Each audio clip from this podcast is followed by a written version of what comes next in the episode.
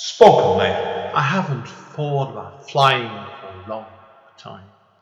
I haven't dreamed of that moment when I was alone above the clouds for a long time. I have dreamed waking up in a room surrounded in blue and green grass for more years than I could dream of remembering. I haven't walked back into the past or scratched on the doors of my origins, where it all came from, since I held up that cape for the last time. Return to Kent Town 10th Year Anniversary Edition is a revised version of Andy N's first poetry book. The book can be purchased from Amazon and it contains numerous additional material. Spoken Label. Hi, it's Andy N from Spoken Label. Thank you today for streaming or downloading another episode of Spoken Label. Spoken Label was originally set up on beginning of 2016 and as of speaking has currently nearly 300 sessions. The full archive is available on Spoken Label full stop bandcamp.com although it is available for free for stream and download if you wish. I am always grateful for any sort of kind of donation to enable me to keep the running costs of this podcast going. And enjoy. Take care. Bye bye. Spoken label. Hi guys, Andy N, Spoken Label, back in the house. Nearly got caught out there by the automatic voice and on Zoom. So anyway, I've got a fantastic bloke with me today.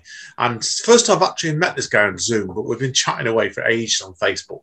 And I've already talked fairly recently to his com- comrade in arms that, that runs Oooh Beehive with him. And it, it is, the gentleman I've got with me today is Nick Lovell. Okay, Nick, tell everybody about yourself and where all your creativity came from, mate. And let's t- start from there. Fair enough. Um, I've always enjoyed poetry. Um, when I was even back when I was at school, I'd occasionally try my hand at scribing some verse, and then throughout my teenage and adolescent years, again the standard teenage poetry when hearts were broken and things like that. But thankfully, most of that ended up in the bin. Um, after that, things like careers and family and jobs and work got in the way. And then about nine years ago now, my son was at school. They had uh, they had a poet visit, visiting, and I got a phone call saying he'd missed his bus because he'd stayed late to chat to this poet, and could I come and pick him up? So I picked him up, and all the way home we talked about this poet, how fantastic he was, and it's Ash Dickinson who was visiting the school. oh, I've met Ash. I've met him. Yeah. lovely, yeah. lovely guy. Really nice bloke, yeah. And he asked, Oh, it's all I've had Ash on Facebook. And I was like, Well, you're only 13, so you can add him. But if I send him a friend request and he turns it down, then you're taking him off your friends list because that'll be a bit of a red flag. Yeah, yeah, just standard. Your kid's young and online. You've got to just be be aware of, be a bit aware. So my wife had him as a friend. I had him as a friend. Absolutely no problems. Then we saw he was appearing in Cheltenham. And so Michelle and I went along to see him. We got chatting with him, with Fergus McGonagall um, afterwards. And in the chat, it came up that I'd occasionally written poems and written little verses in cards and that.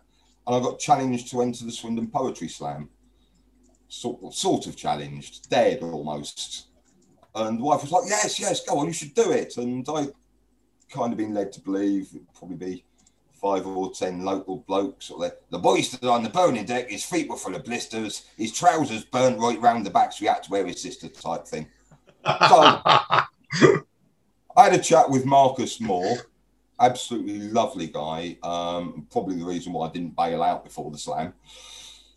Um, looked up performance poetry online. Um, I encountered some of the more extreme American performance poetry at first and was like, what the heck is this?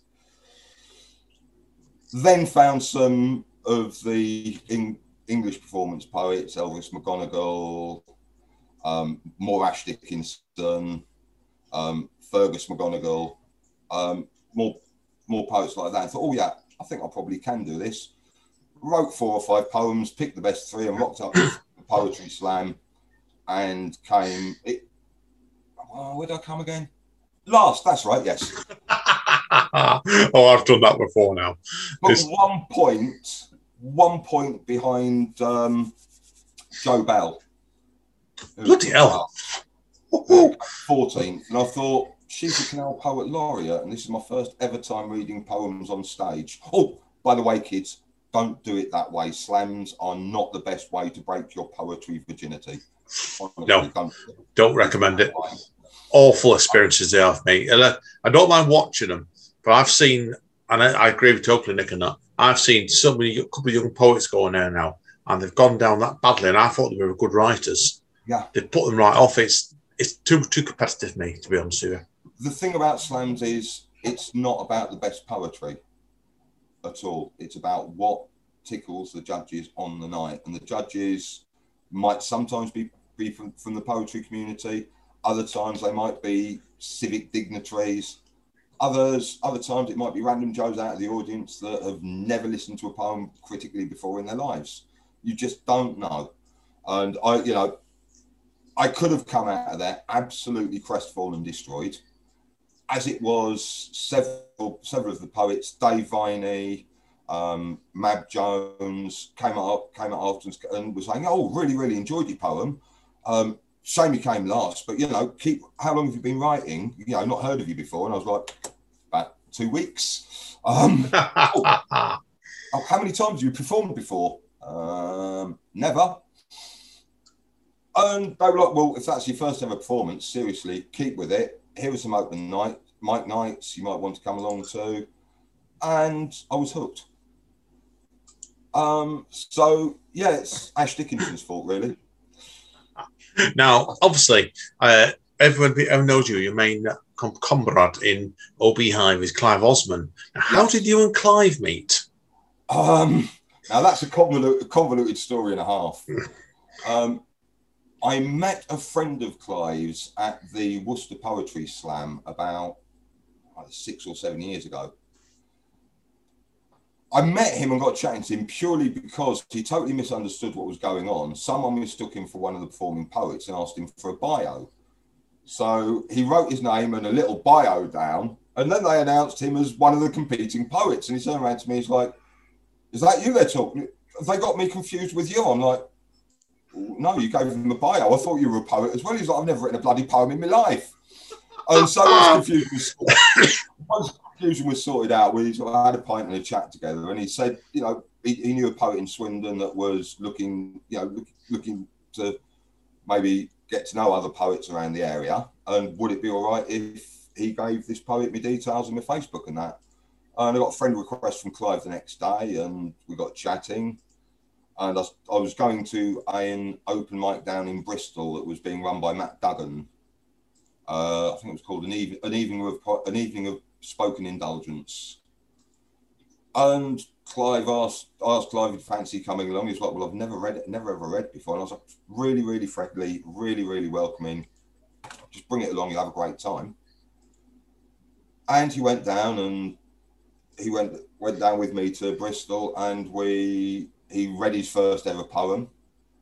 And it was a typical first ever poetry reading. He was terrified.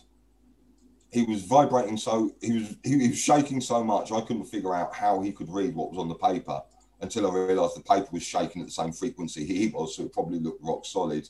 But he was visibly nervous visibly petrified. But he got up there went through got his round of applause sat back down and was hooked. He was absolutely hooked from that moment on. I've watched him develop his serious poetry. He's written on some very serious subjects and subjects very dear to him: uh, domestic abuse towards men, the Birmingham, the um, Guildford, Guildford and Birmingham bombings. Um, he's also written some light-hearted comedy poems, such as his IKEA poem, his A to Z of Animals, which is absolutely bloody brilliant alliteration. Oh, it's well worth hearing that piece because he did an extract of that for Spoken Label when I had him on a couple months ago, and I hadn't heard it before, Nick, and it creased me big style. Yeah, I absolutely, you know, he's been absolutely brilliant and he's absolutely fearless when it comes to experimenting. I'm far more cautious and It's the only time I'll ever use this word to describe me, but far more conservative in how I how, how I throw my poetry out there. If I'm not sure about something, it might it might be two or three or four or five years. I'll be sitting there looking at it, thinking. Hmm. It's usually if I'm like, oh God, I can't remember what I performed at an open mic last time. What shall I do? Oh, I'll, I'll try that one and see how it goes. And I'm usually quite surprised it'll go down quite well. But Clive, he will write the most out there performance pieces that you can imagine. He started off, uh, he wrote a couple of poems as God. And would, appear, and would appear on stage complete in white robe and big long, big long artificial beard as God, which were they could divide the audience sometimes at some nights. Um, some of the more genteel, perhaps church-going members of the audience were not hugely impressed, but the, the majority of the audience would laugh. And he has just become more and more experimental. He's almost bordering on date. Dart, dart, dart, is it Dardism? Yeah, Dard- I think it's I think it's Dardism. Yeah, I know what you mean. That yeah. um, he surreal barely describes it. And when he started performing as the Queen, I, re- I the first poem he sent, sent through by the Queen, he said, "What do you think of this? It's what something I'm thinking about doing. I'm going to start performing as as the Queen." And I was like, "Are you sure?" And I read it through, and I was like, I "Don't know if this is going to work, mate. It's going to go one or two ways. It's either going to be a hit." Or it's going to be a disaster. He was like, "What the hell? Let's give it a try." and he has knocked it out of the park. I um, yeah, he has. And however, if anyone's wondering, obviously, we need to clarify. We mean the Queen. Yes, we mean that Queen because I've heard, I've seen him that set about three times now. yes, he, the voice, I think, is the crowning glory because you can hear as the set goes on, it starts to become a little bit more difficult to maintain that voice, and I find it quite quite amusing. When I'm sitting there thinking, yeah, no, you need to hurry up now, mate. It's it's starting to squeak a bit. I know his voice is starting to go here after a while. It's, I feel sorry for him. So now, obviously, obviously, obviously, after that, then you two obviously formed Oooh Beehive, Oooh Beehive, didn't you? So, yes. where, what made you want to set your own night up then? Um, it was to be honest, there, there was a lack of a performance space in Swindon for performance poetry. There was, um, there is Swindon Poetry, uh, which at the time was going under the name of Bluegate Poets, which was rather more for the page vibe uh, and what some people might regard as proper poetry. Um, I don't differentiate. To me, poetry is poetry. I don't care if you're reading something, Homer's Iliad, if you're reading John Cooper Clarke's Beasley Street it's poetry. Um, it's all the same to me. There are people who do want to try and divide the poetry world into page poetry and performance poetry and sort of look at look at them differently. But I don't like to do that. Um, Clive and I went along to Bluegate Bluegate Poets a couple of times. Everyone was very polite. Everyone was very welcoming, but we just didn't feel our poetry fit, fitted in there. Not through anything they did, but just because it was so different. Um, I mean, if you could imagine, say, Clive turning up doing his Queen performance uh, in the middle of the proms, it was that kind that kind of effect. So we thought we really need something for for poets around Swindon. Let's set a night up and see how it goes. Um, we had no real solid solid ideas formed. We discussed it a couple of times uh, and, and we're looking to move forward. But then on the run up to Clive's birthday, one of his friends, oddly enough, the same guy I met in Worcester, sat up an afternoon in Swindon in a pub on Clive's birthday so that he could have a poetry event. And we called it Sunday Afternoon Clive. and it was it was an absolute smash. Um, the Sunday the Sunday regulars coming into the pub were a bit blown away by it we got six poets, um, three three local poets, three from a bit further afield to come along and perform. Uh, it was hosted by An- Angie Belcher and Chloe Jacquet. And the pub landlord was so impressed, he said, Guys, that was fantastic. Would you be interested in maybe doing something quite regular if we've got a free slot each month?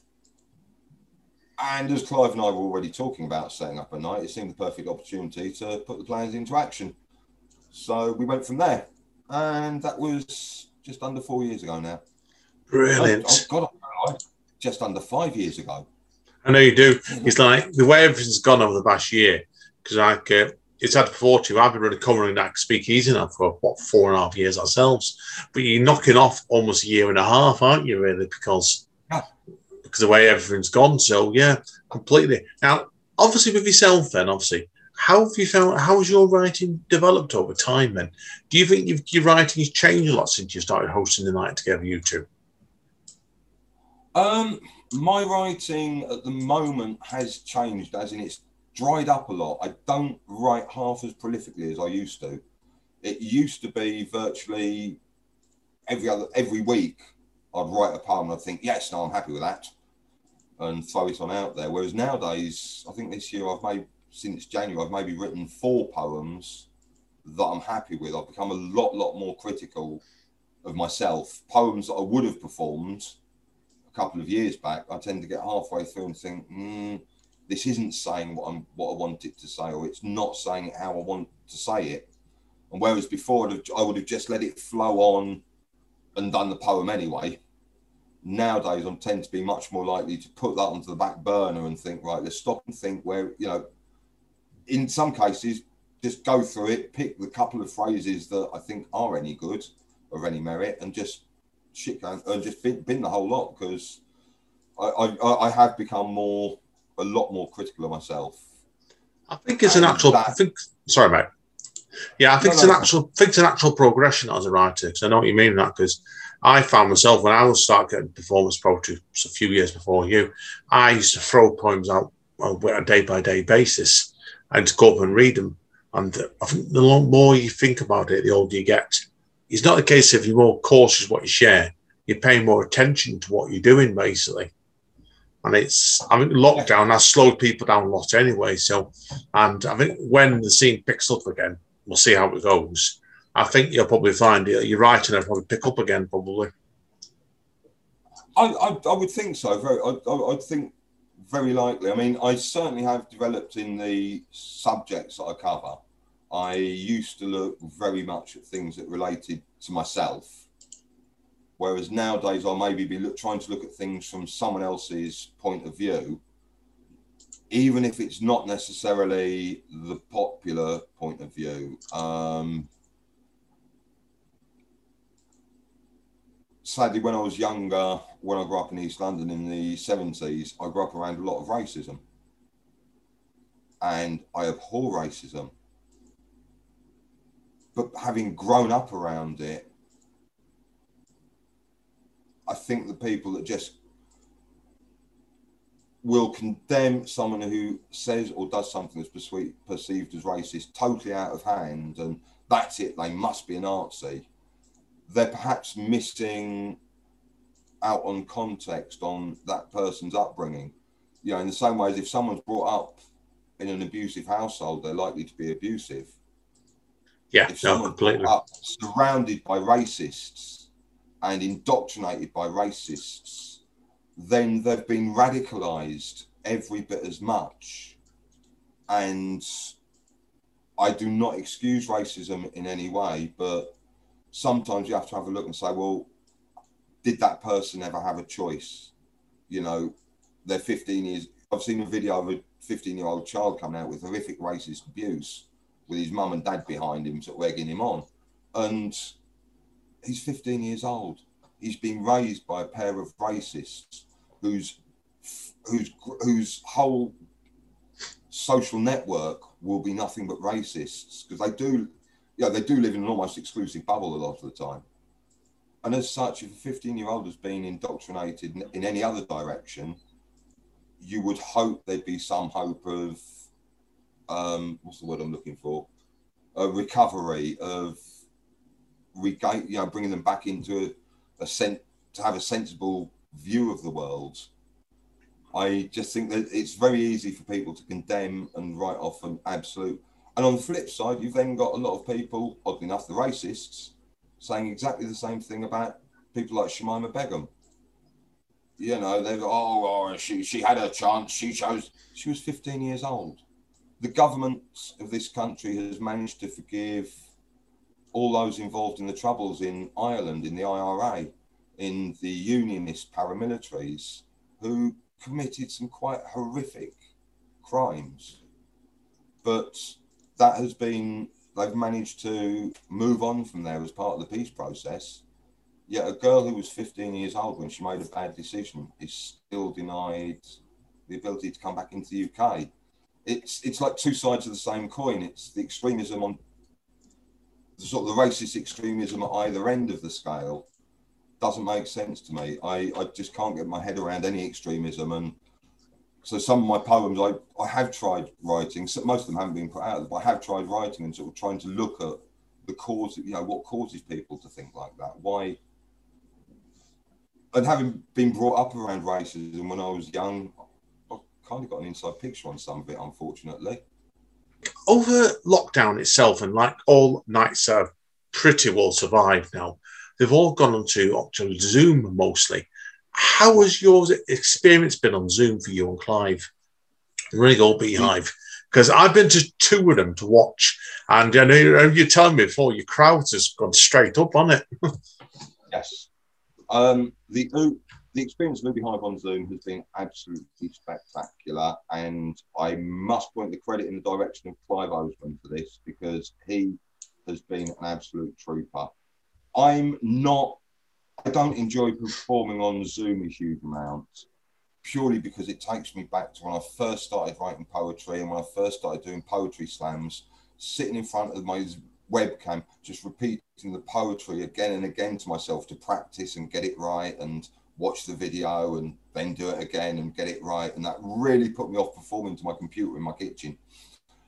So I'm not a massive fan of performing online. It, I miss the buzz of the audience, that feeling.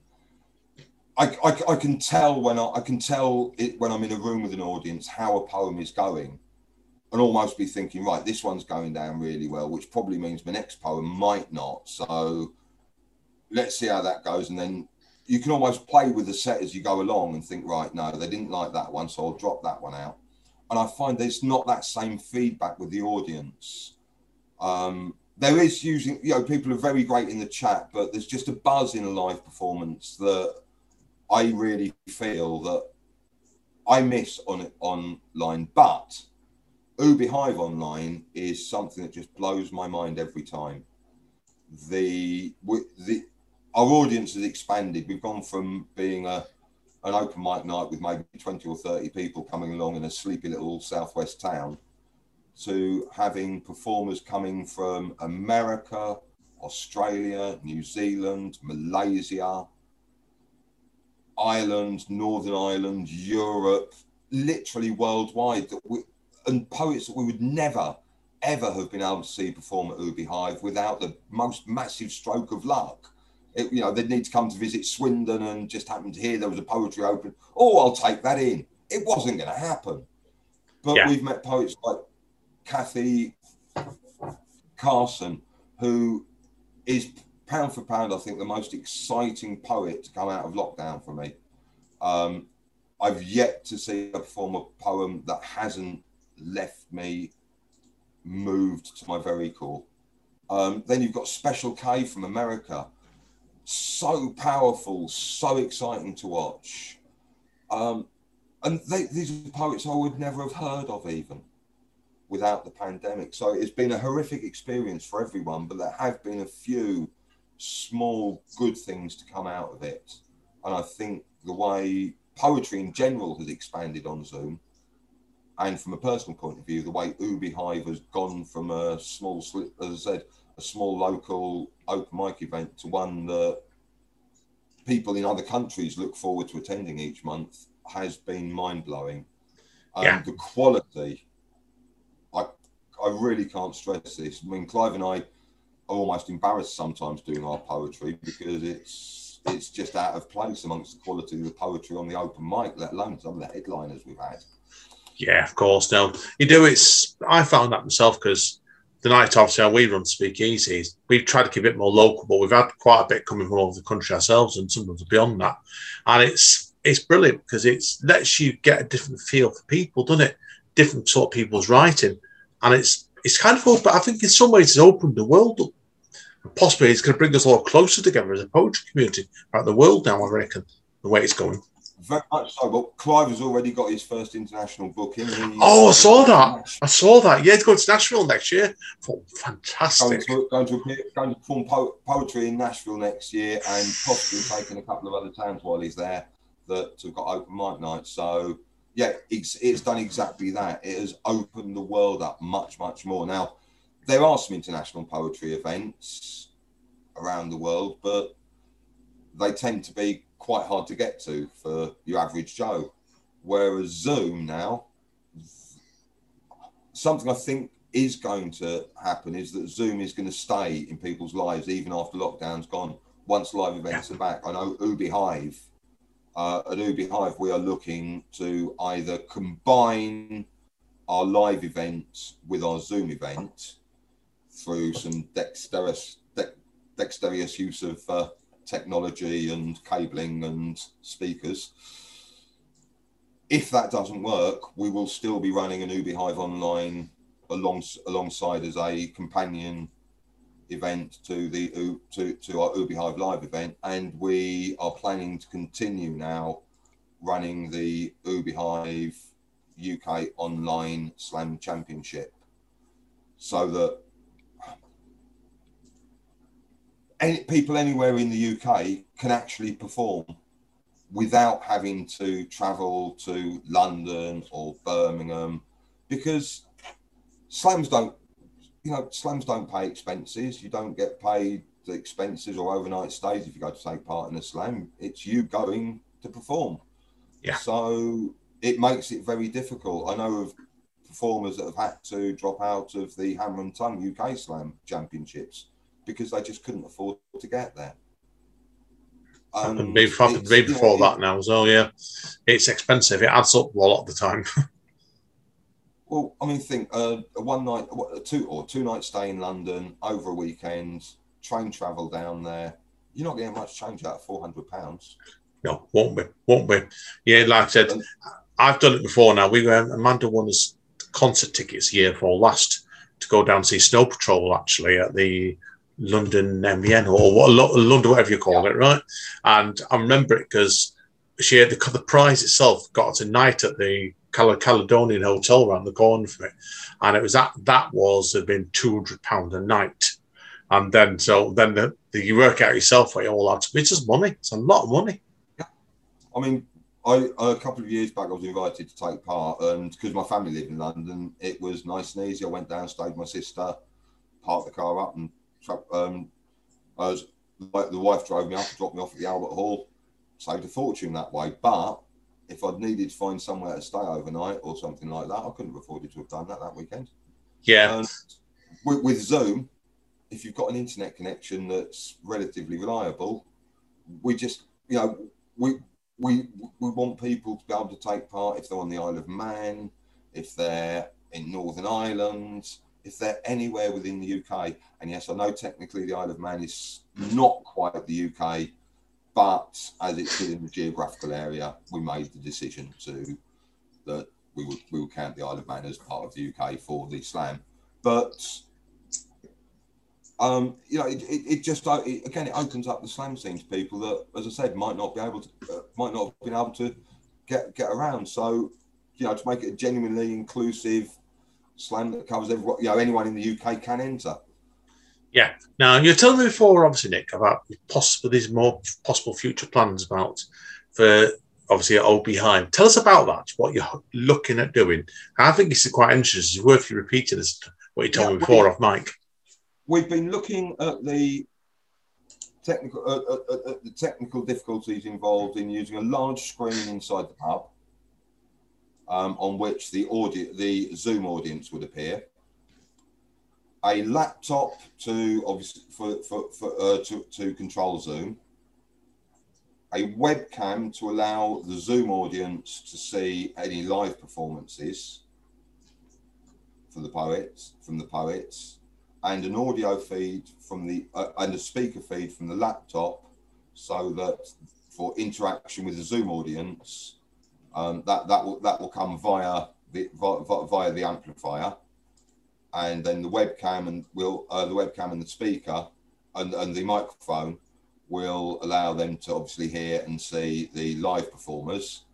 And then any Zoom performers will appear on the big screen, spotlighted, and the audio will be channeled out the uh, channeled out a second speaker um, that will be dedicated for the Zoom audience, so that when they're applauding, that can be heard, and uh, when a Zoom performer is performing, um, they'll, they'll, they'll be appearing effectively in the pub.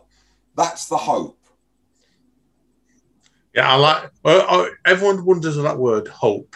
Ho- Yeah. uh, to quote Morgan Freeman in The Shawshank Redemption, hope is a good thing.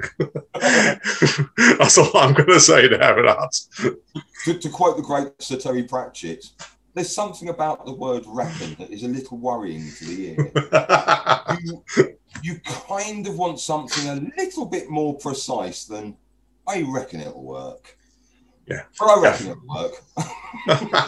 no, definite, definitely, mate. So now, obviously, is can you reveal anything about possible future guests yet at Oooh Beehive? What guests you got coming up? Um, you're going to have to bear with me for one second because I've got a memory like a sieve and I can just about remember my own name. But I can, in just one moment, as soon as I can find Clive's feed. But uh, we are hoping to have some big names appearing. We uh, names we've had, some of the large names we've had over the past couple of months. We started the year with Elvis McGonagall, who was absolutely incredible. Um, he simply blew, blew, blew everyone away, and the year got off to a huge bang. Now, bear with me one second.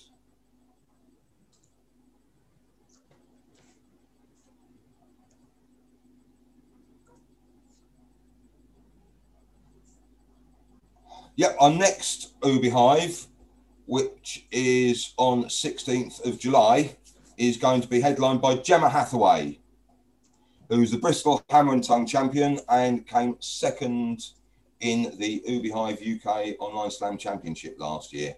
So we're looking forward to that.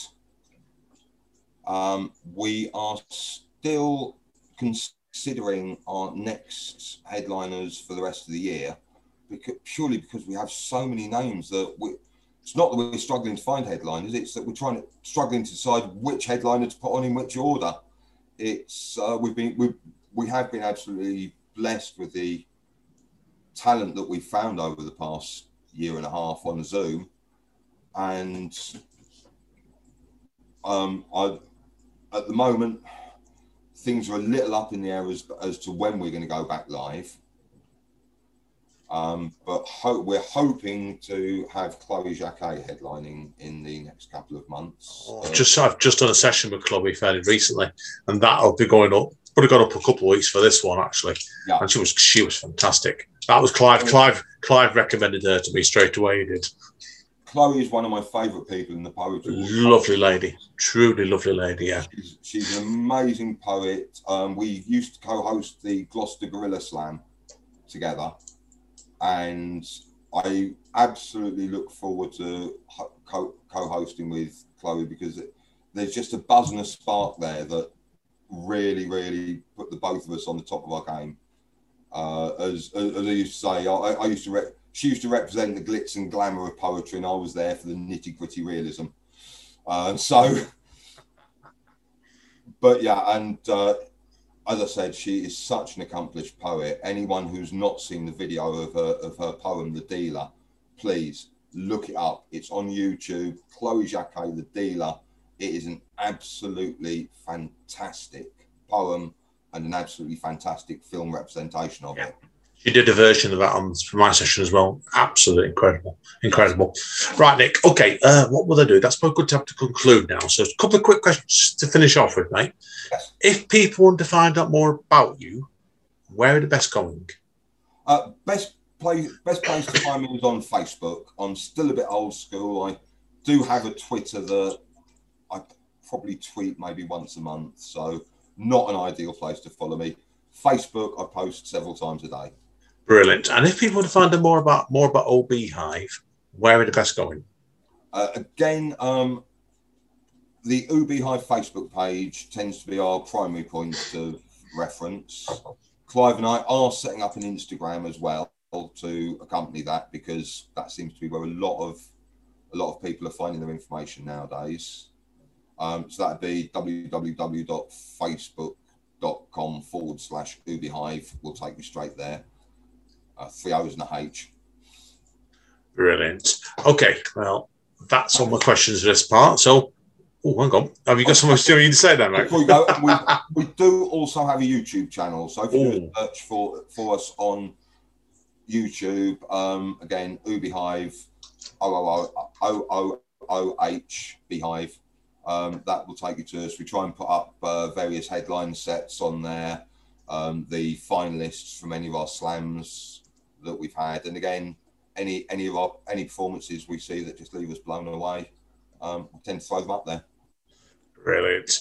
Okay, Nick, that me that's perfect. Perfect way to finish off me. That right. We'll let you go and get a few points ready for us, mate. And Perfect. hang around. I love Nick's work. He's a, he's a the guy. He's the gentleman cracks me up. I would say I wouldn't say almost as much as Clive. He does crack me up as much as Clive Oseman does in a completely different way. I do So- my best. right. See you all in a minute, guys. Thanks again, Nick. Spoken Label. Hi, guys. Okie dokie. Still here with Nick. Straight over to you, mate. Go for it. You've got three poems for us and a cover. Yes, my first poem. I probably as a good a way to introduce me as any as any. Um, I used to work as a greyhound commentator, and despite my regular requests, they wouldn't let me do the commentaries in the form of little poems. So I came home one day and flipped it on its head and did a poem in the form of a greyhound commentary. It's called "The Race of His Life," and it goes like this. Ladies and gentlemen, there is now one minute's betting remaining until the race of his life. The hare is running, the hare is approaching the traps, and snap, the hare is caught in a trap, just like Elvis Presley. Now, back to the race. And they're off. It's bewildered Nick making all the running as they head towards the first bend of many. This youngster is making ground against potty training, preschool, infancy, and the introduction to the basics of capitalism through playground economics a little bumping for masturbation, self-loathing, and puberty as they go through the second bend. But it's bewildered Nick still tight on the rails. as They head onto the back straight, leading by a length from, from immaturity with insecurity, bad decisions, unemployment, and an unsuitable girlfriend all gaining on him. Bewildered Nick still leading by some good head from a girl he met in a nightclub and a kicking from her boyfriend half an hour later, closely followed by sympathy, a series of dates, cohabitation, and an unexpected wedding. As they go into the third bend, it's bewildered Nick losing ground now to two kids, a mortgage, depression, disaffection with his job, and a nagging fear of failure. It's bewildered Nick still leading by a neck from redundancy with midlife crisis making a move and depression still in and out of the pack as they go into the fourth and final bend. Middle age falling away to be passed by. You're an old bastard now. Nostalgia, confusion, and minor regrets also coming into the running as they race down the home straight towards the finish. It's bewildered Nick from grandchildren with not enough exercise, too many fags, and both your parents died from cancer, you stupid bastard. As they hurtle towards the line, retirement, boredom, and longing for release now fighting for position with mild incontin- incontinence and unusual smells. But bewildered Nick still clinging on to lead with death close behind as they race the last couple of metres towards the line. It's bewildered Nick from death. Bewildered Nick from death, and it's bewildered Nick and death neck and neck as they cross the line for a photo finish a photo finish there between bewildered Nick and death.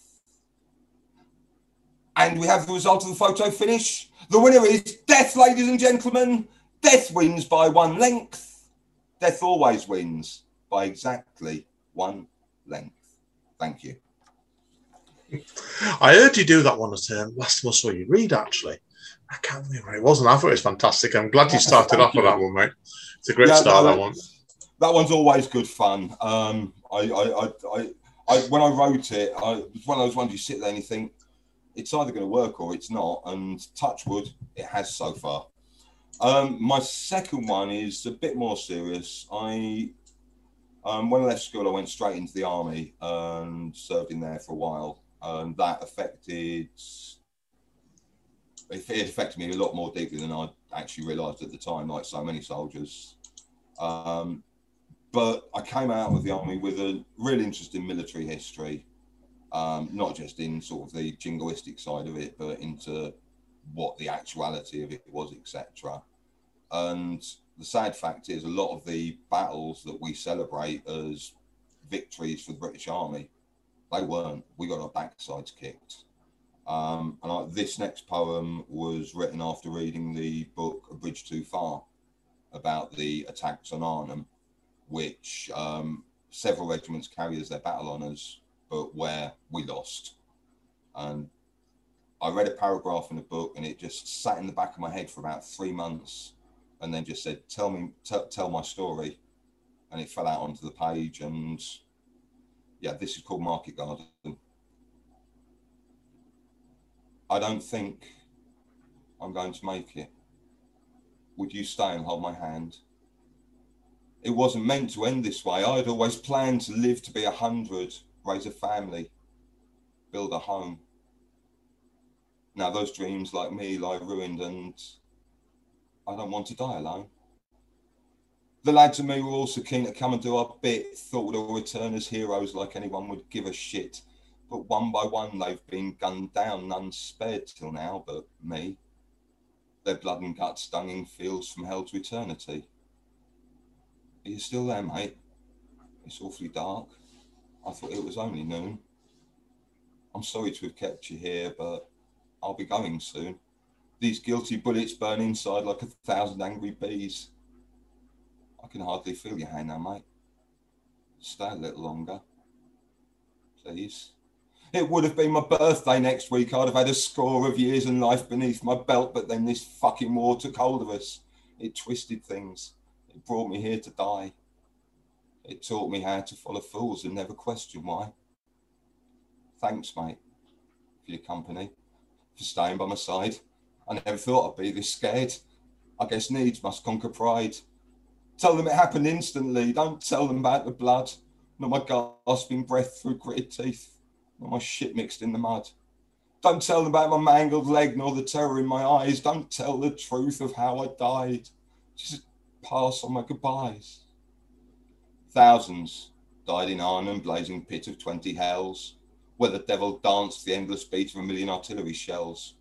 Or I held a dying young man's hand till his final rattled gasp.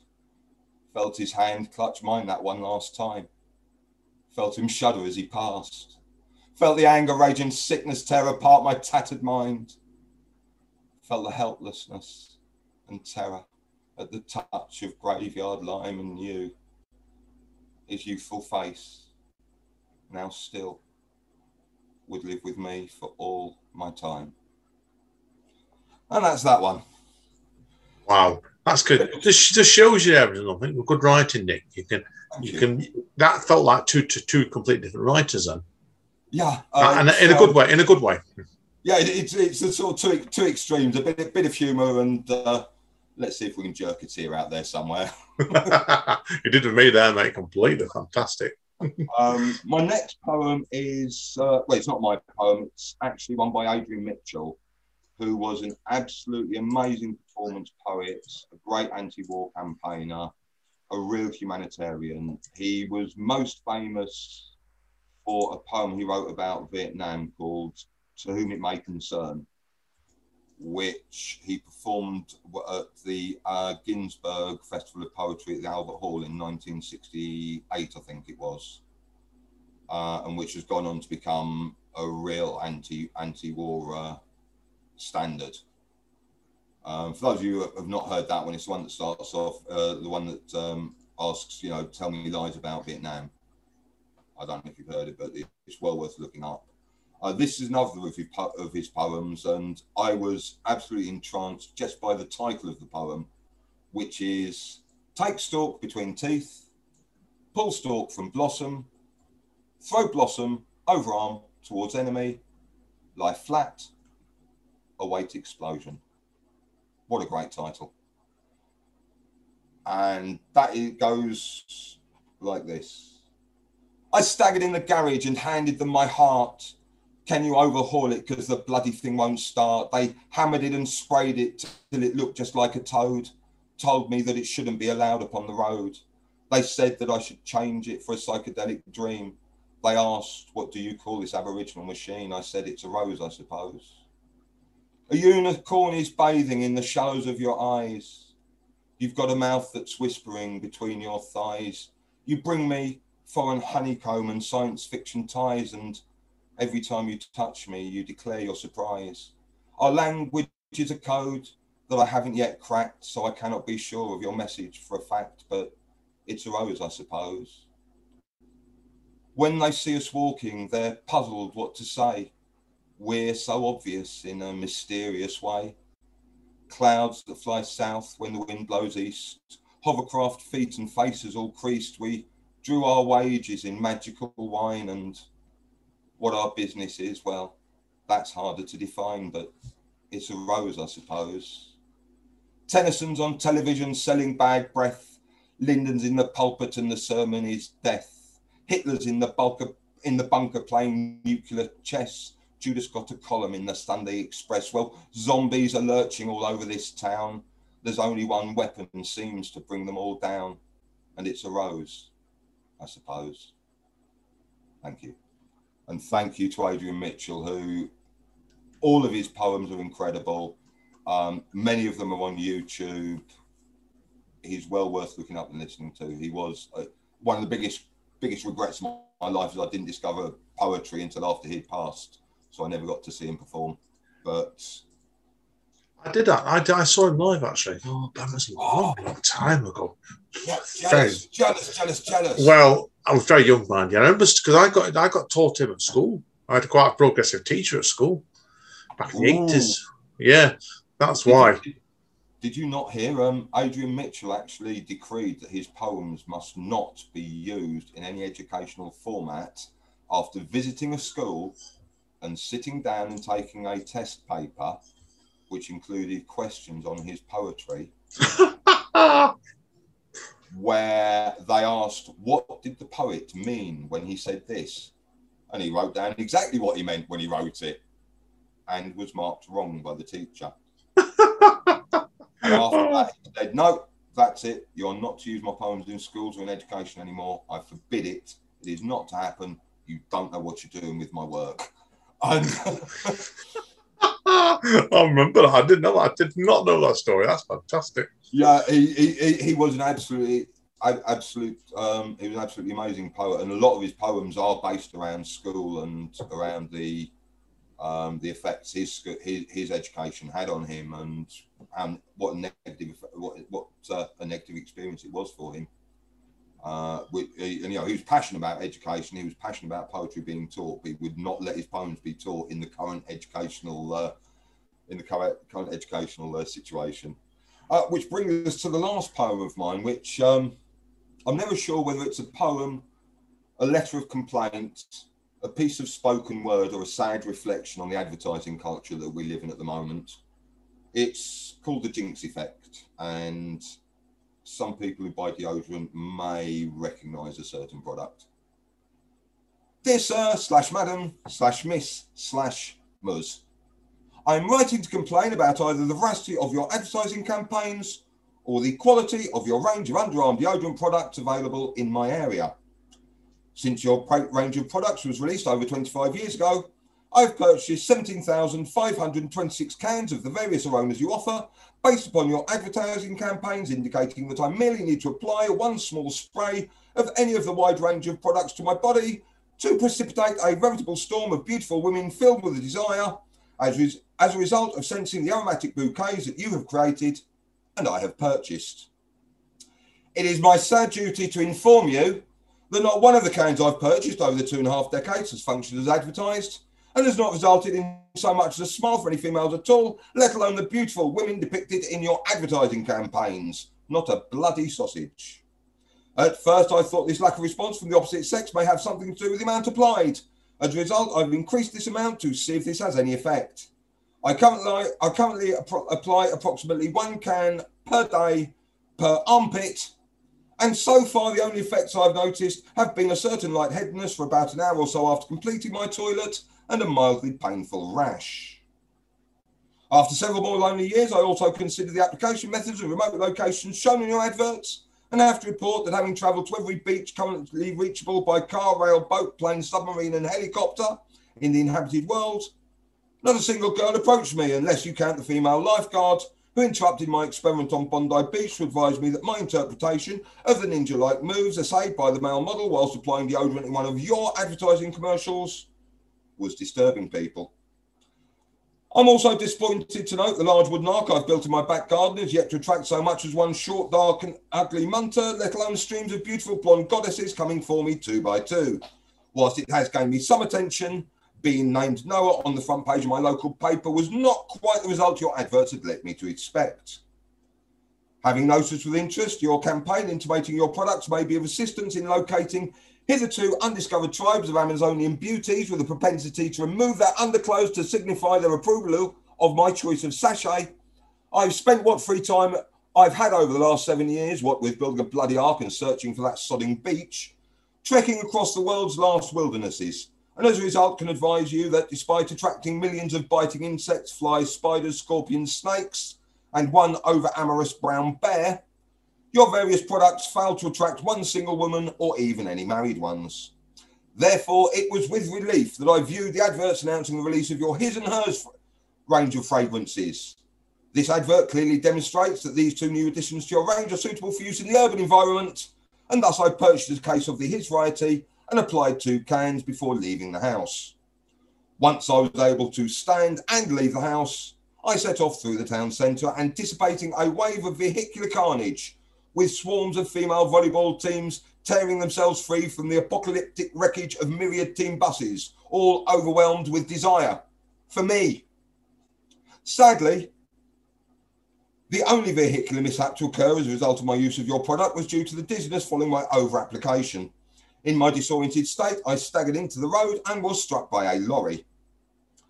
Undeterred, I applied my reserve can to my body whilst in the ambulance, and now can happily report that at last, after 25 years, 17,526 cans of your product, thousands of miles of travel, hundreds of miles of trekking, countless insect, fly, spider, scorpion, and snake bites, one arc, one bear mauling, and one life threatening road traffic accident, there's finally been a result. One of the nurses on duty in the intensive care unit has asked me for a date once my legs have healed and I can walk again. His name is Derek. Thank you very bloody much indeed. Thank you. Excellent, Ah. Nick. Tremendous, mate. That's all I've got to say there, mate. That's sort of a, ra- a range of what I do and what I like. Best way to be that, mate. When you do these sort of things, a good selection, and that's been tremendous, mate. So it's been a great session, Nick. I've really enjoyed this, mate. As all, I knew I would, mate, straight away, mate. So thank you very much, mate.